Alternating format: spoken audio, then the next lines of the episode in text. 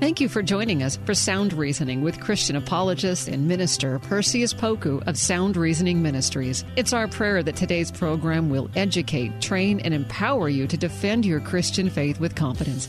Perseus has his bachelor's in history and a master's degree in apologetics. We hope you enjoy this time of equipping so that you can answer questions to defend your Christian faith effectively. Now, here's Perseus Poku on Sound Reasoning. Welcome to Sound Reasoning. I'm your host, Perseus Poku. On today's episode, I wanted to talk about the gospel of Jesus Christ.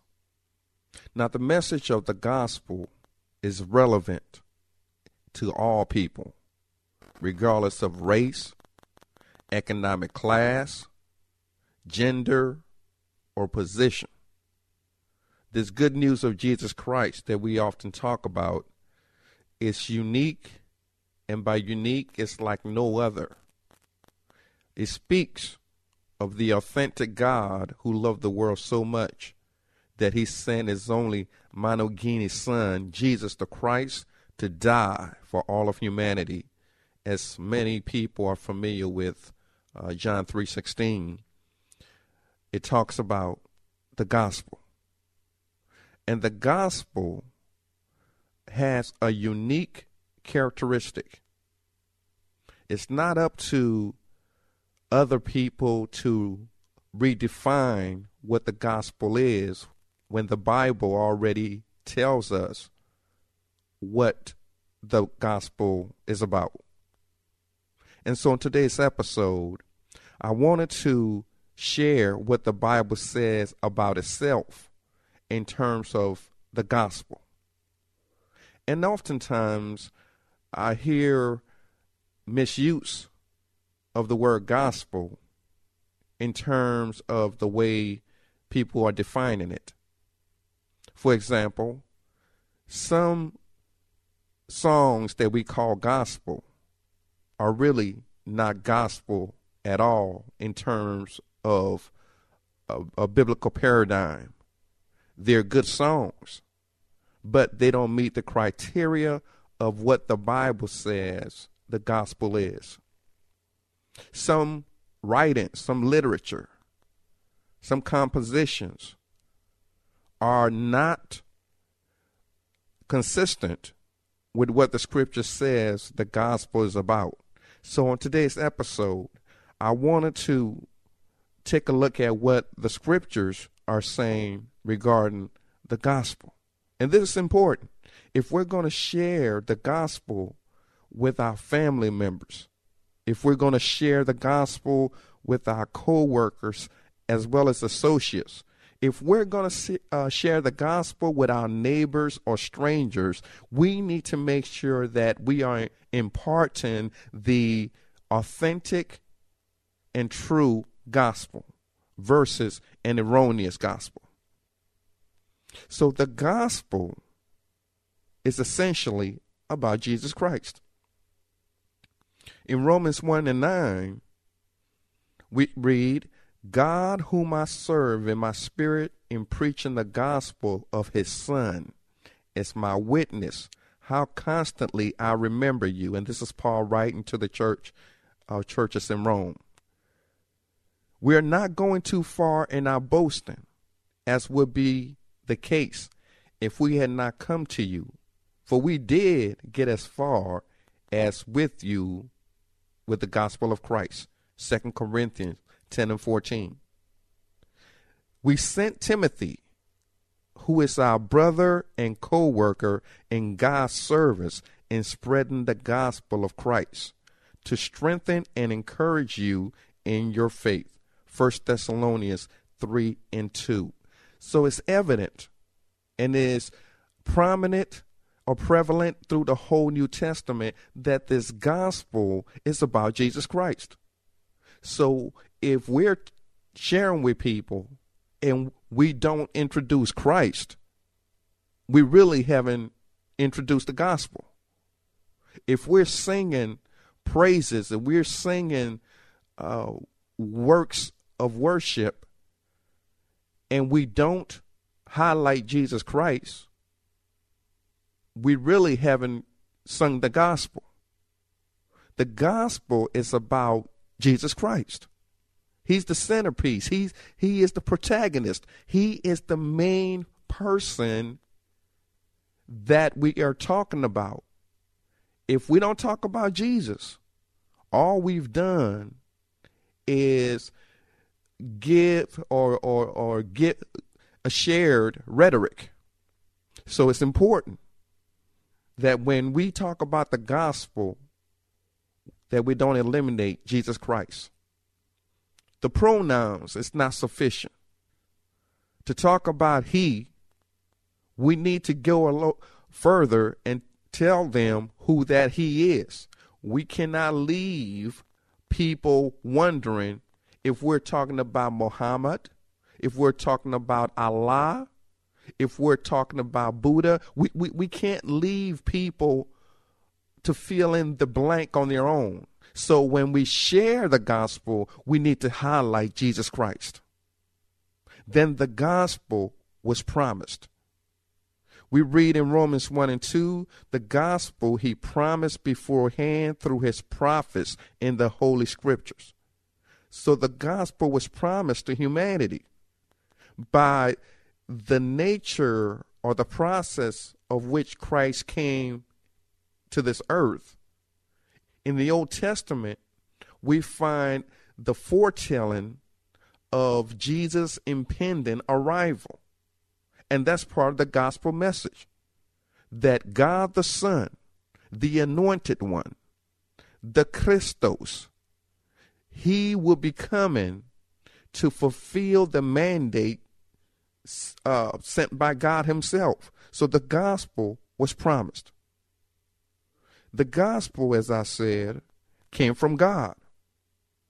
We find in Thessalonians 2 and 8, 1 Thessalonians, so we care for you because we loved you so much. We were delighted to share with you not only the gospel of God, but our lives as well. So the gospel originates from God. The gospel, as we define it, is the good news of Jesus Christ. And it's this good news which is going to uh, shatter the fetters of bondage.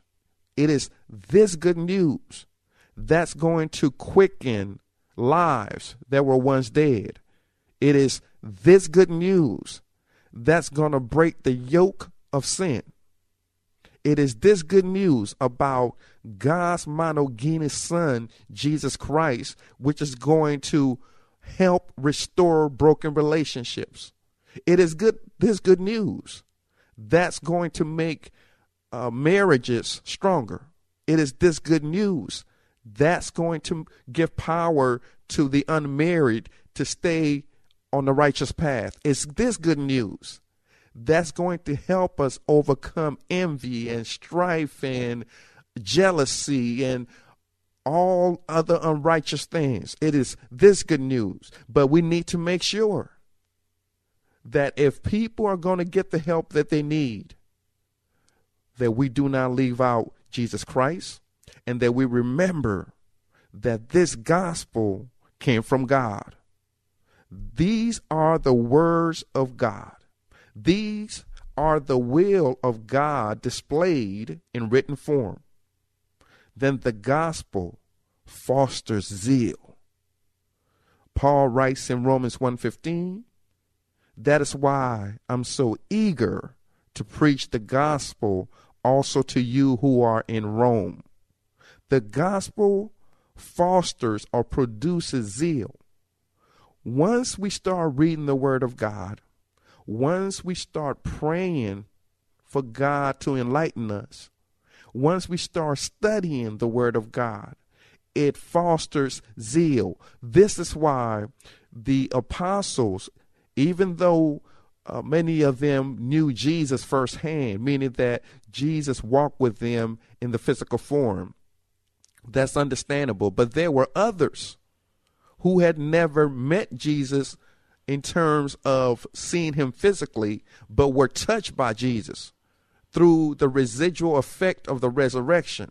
And as a result, in reading the Word of God, it inspires us.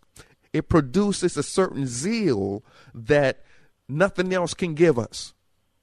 When we read about God loving us so much that he sent his perfect son to come die on the cross for us, it should motivate you to share this story with other people. If the gospel is good news, then why aren't we sharing it in many circles? Why are some Christians refusing to share this gospel if the news is good? I often paint this illustration. Think about something that you always wanted. Think about something that you always wanted to have. And the doors opened for you to uh, be able to get this thing that you're looking for, and it's free. All you have to do is go somewhere to go pick it up, and it's free.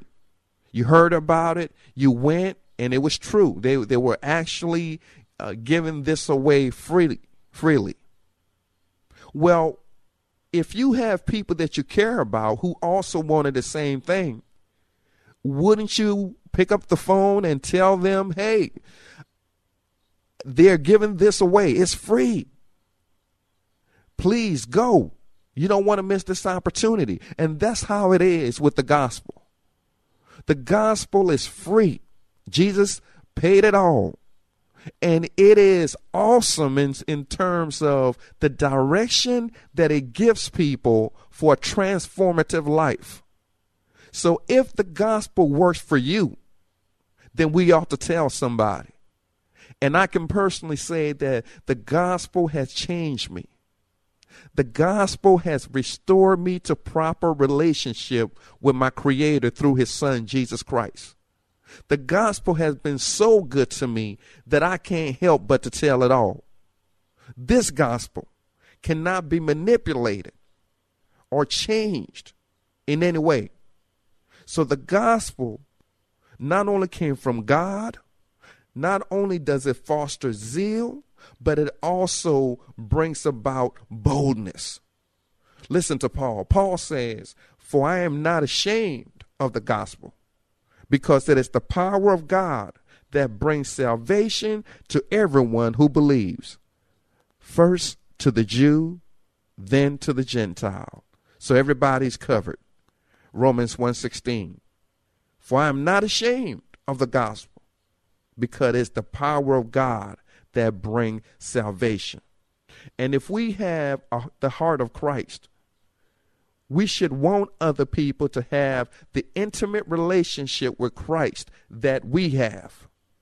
And as a result, because we know the gospel or the preaching of the gospel is the only way that others can be saved, we need to make sure that we actually tell it.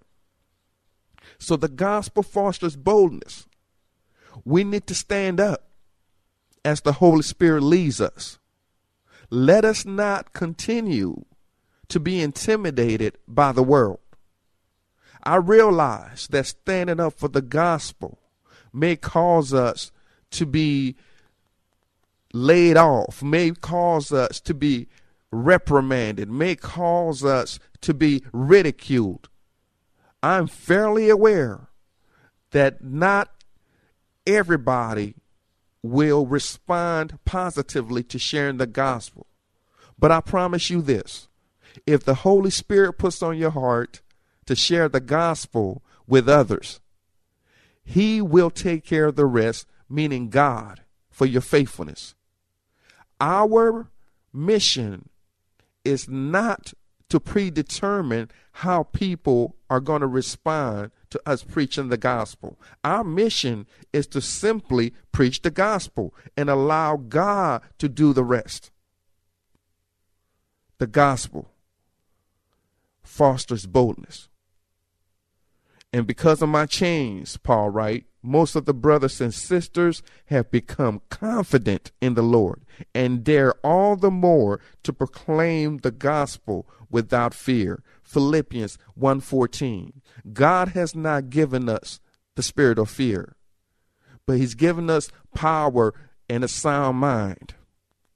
We must stand up boldly like everybody else is doing and preach what's important to all of humanity, which is the gospel message of Jesus Christ. Everybody in America seems like is proclaiming what they believe in. But the Christians have to continue proclaiming the gospel because that's the message which will save those who want to know the God that created them, those who are looking for peace, those that are looking for purpose, those that are looking to develop a relationship with their creator. We have to make sure that we're bold enough to not retreat. There are books that need to be written about Christ. There are songs that ought to be composed about Christ. There are prayers that need to be spoken about Christ. We have to represent the gospel not with uh, frustration, not with this concept that something is going to happen to us. If something does happen to us, we are in good company for something happened to our Savior. And if we want to be like Jesus, yes, we will be ridiculed, but we have to stand up boldly. Yes, others may talk about us, but we have to stand up boldly. And the gospel produces that. The more I read the Bible, the more I look at how the apostles and disciples uh, who were ordinary men were able to get beyond their fears and allow the Holy Spirit to use them to become great evangelists. And if you're listening to me right now, you too can be used of God. You too can be used by the Holy Spirit to transform not only your life, but the life of others through the message of the gospel. Then the gospel reveals to us what righteousness is. Paul writes in Romans 1:17, "For in the gospel the righteousness of God is revealed. It is a righteousness that is by faith from first to last, just as it is written, the righteous will live by faith. Romans 1:17. And this is encouraging for believers, knowing that if we want to please God, he has a simple process. Have faith. Have faith because without faith, it is impossible to please God. And we learn this fact through the gospel. Then the gospel reports eschatology. And by eschatology, we're talking about teachings that deals with the last days. And this will take place on the day when God judges people, secrets through Jesus Christ, as my gospel declares, Romans 2:16. Then the gospel bears fruit. That has come to you in the same way the gospel is bearing fruit and growing throughout the world, just as it has been doing among you since the day you heard it and truly understood God's grace. Colossians 1 6. 1, 6. So the gospel bears fruit. How? Because God uses us if we will to be used, and through us, we share the gospel. And while sharing the gospel, God, through the Holy Spirit, is working on the hearts of other men and women. And it's not us that's doing the saving, but as we proclaim, God, through his power, is able to save others. So we're, in a sense, bearing fruit through the reaction and action of all those involved. Again, we don't save anybody, but we preach, and God through the power of the Holy Spirit working in the heart of the man or woman, boy and girl, does the saving. So the gospel does bear fruit. And then if the gospel bears fruit, it's evidence that God is at work. So when you look at your lives, when you look at how God has worked on you, ask yourself: Is am I bearing fruit? Am I being righteousness? Am I experiencing peace? Am I putting in action love? Am I putting in action long suffering? These are evidence that you are bearing fruit and that God has his hands on you. Then not only does the gospel reports eschatology, not only does the gospel produces fruit in us, but the gospel is eternal. Then I saw another angel flying in midair, and he had the eternal gospel to proclaim to those who live on the earth, to every nation, tribe, language, and people. Revelations 14 and 6. And this is John uh, talking about the gospel uh, being eternal. And he had the eternal gospel to proclaim, John writes. So the gospel is eternal. And of course, it's eternal because the gospel is the message of Jesus Christ as given to us by God. And because it comes out of the nature of God, the gospel has to be eternal. Why? Because God is eternal. So if the God if the gospel is eternal, why is that significant? Because it means the truths found in the gospel are also eternal, which means that if it's eternal, it doesn't matter if people refuse to recognize it as eternal because the message won't change. Many people prescribe this uh, logic to this logical fallacy, which says, uh, if I don't agree with it, then I can just label the truth as old fashioned. Well, the gospel has been with us for many years, but if the truth is contained in it, then that truth, since it came from God, is eternal. So it doesn't matter if people say, well, that's old fashioned or that's old classical theism. Doesn't matter what names they call it. If it came from God, it's eternal. And if it's eternal, then that means the principles have no time limits. That means that the truth has no expiration date. So this gospel that we talk about has important facets that we all need to embrace. Well, we've run out of time, and we'll continue the subject of the gospel on the next episode. We thank God for waking us up each day and for starting us on our way in our right minds. It's my prayer that all believers learn the teachings associated with Christianity that we may share it with others. Please continue to not just only read, but study your Bible and be ready to give each man and woman an answer, a reason for the hope that lies within you. And as always, we pray that you become a financial sponsor of sound reasoning, that the Lord may use this ministry to continue training Christians in sound doctrine. Remember to do for the truth what others do for a lie. God bless. Thanks for listening to Sound Reasoning with apologist and minister Perseus Poku from Sound Reasoning Ministries. It's our prayer that today's lesson has equipped you to share and defend your Christian faith with boldness. Sound Reasoning Ministries offers training in apologetics, biblical studies, and systematic theology. Join in on discussions on Facebook at Sound Reasoning Ministries. For more information about the ministry, to send an email, ask a question, or support the ministry, visit online at srministries.org. That's srministries.org. Listen again next week at this same time. And remember, Titus 1 9 says, Hold firm to the trustworthy message as has been taught, so that you can encourage others by sound doctrine and refute those who oppose it. Sound Reasoning Ministries, srministries.org.